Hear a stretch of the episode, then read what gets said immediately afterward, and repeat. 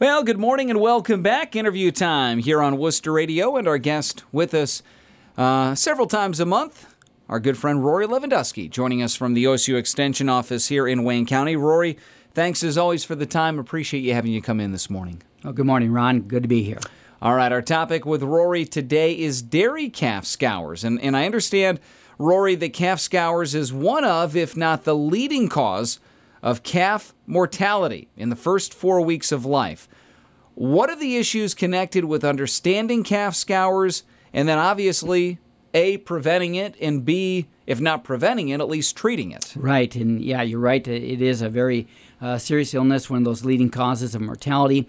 Uh, so, at a recent uh, Northeast Ohio Dairy Conference that was organized by our Killbuck Valley Veterinarian Association, uh, Jess Goff, who's a veterinarian and professor emeritus of teaching and research at the Iowa State University Veterinary College, gave an excellent presentation on calf scours or calf diarrhea, and I want to draw from that presentation on today's program. So, to answer your question, understanding calf scours really begins with understanding the normal function of the calf's small intestine and then how scours or diarrhea disrupts that function.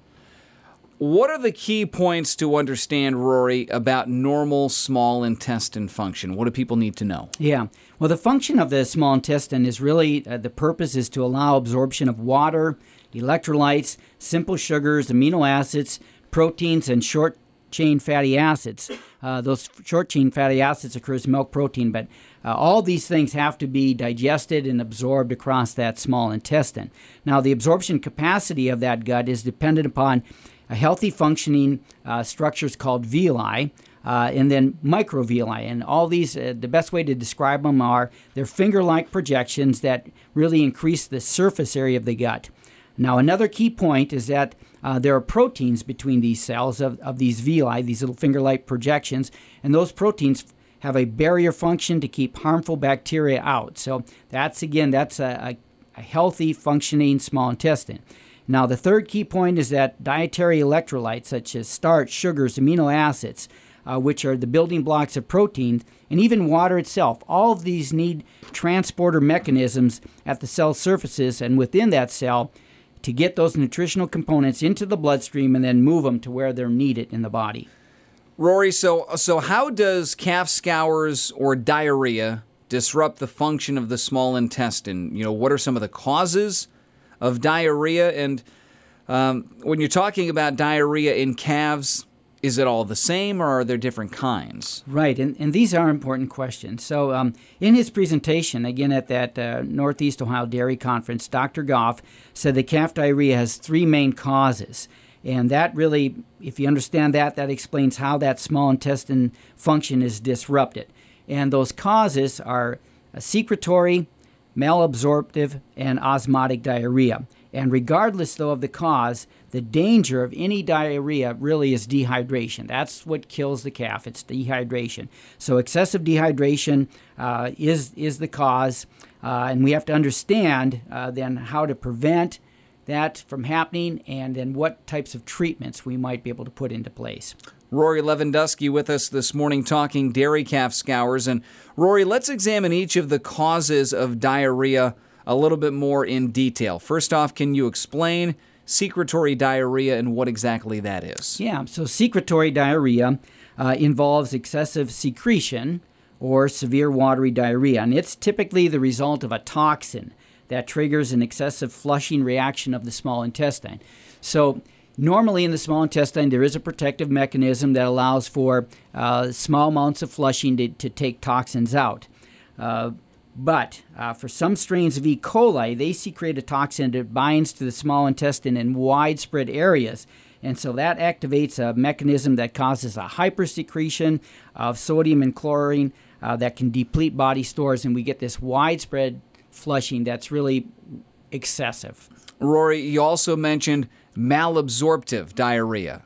Talk about that and how it disrupts gut function. Okay, now this diarrhea is caused by pathogens or toxins that weaken and kill the gut lining itself, uh, and also the cells along the villi, again, those finger like projections. Uh, these pathogens also destroy. Remember, I talked about we have a protein in there that acts as a barrier to keep bacteria out. This type of diarrhea also destroys that barrier that keeps uh, bacteria out. So, according to the University of Minnesota publication, 95% of this type of infectious calf scours is caused by a rotavirus, a coronavirus, or a cryptosporidium organism. Now, cryptosporidium and coccidiosis, uh, those are both parasitic malabsorptive diarrheas. And two other important points with this type of diarrhea. First, the causal organisms are not bacteria, so antibiotics are not going to be effective. So again, you have to be able to identify uh, which type you have. So antibiotics not going to work on this. And then second, some of these pathogens actually invade blood vessels, so you get bloody diarrhea. Uh, and so that's a difference from some of the other types. That leaves us with the third casual type of diarrhea, osmotic diarrhea. Uh, again, how is the gut function disrupted differently than the other two when you're talking about this type of diarrhea? Yeah. Uh, this one is really triggered by inadequate absorption of nutrients. It's a result of overfeeding. So we've had a, you know, the first one secretory, we had a toxin. The second one we had other pathogens. Now this one is a result of overfeeding or maybe excessive feeding of ingredients that are hard to digest or not absorbed well. So this one kind of goes back to management uh, types of things. This type of diarrhea can be made worse if, if you've also got in combination with it that secretory or malabsorptive diarrhea as well. So, according to Dr. Goff, osmotic diarrhea is often seen during cold weather uh, when calves need more nutrients. And instead of just adding additional feedings of milk replacer, uh, the calf simply is fed more milk replacer, but still only twice a day. And so you get that excessive overfeeding. You know, Rory, how does a farmer or a calf manager gauge or evaluate the severity of diarrhea? You know, when does was does some type of intervention need to be started, and when do you just have to kind of pull back and, and say wait and see? Sure. Well, they, again, the key here is that diarrhea is going to kill calves due to dehydration. So as they lose that, that fluid because of diarrhea, physiologically, what that means is the calf is in a condition of acidosis. Uh, they've got high blood potassium. Physically, then, the signs are the calf begins to lose their suckle reflex, uh, their body temperature falls, their eyes become sunken, and the skin, uh, when it's tented, is slow to return to a normal position. Now, tenting of the skin and, and timing the return to normal is correlated with percent dehydration and the need for rehydration fluids. Describe that a little bit in, in more detail, Rory. Describe that skin tenting evaluation and exactly how it corresponds to dehydration. Sure. So, tenting simply involves uh, pinching the skin. Typically, we do that in the neck area of the calf and then releasing it. So, you, you pick it up, you pinch it, and release. Now, in a healthy, hydrated calf, that skin's going to return to a normal flat position within two seconds. If the delay to return to normal is three to five seconds, this indicates the calf is about six to seven percent dehydrated. An 8 to 10 second delay indicates an 8 to 10% dehydration level, and if the calf is unable to stand and the skin is not flattening after tenting, uh, that's a dehydration level of 10 to 12% or greater. Now, death usually occurs at dehydration levels between 13 to 14%. Uh, so, this is, again, pretty serious.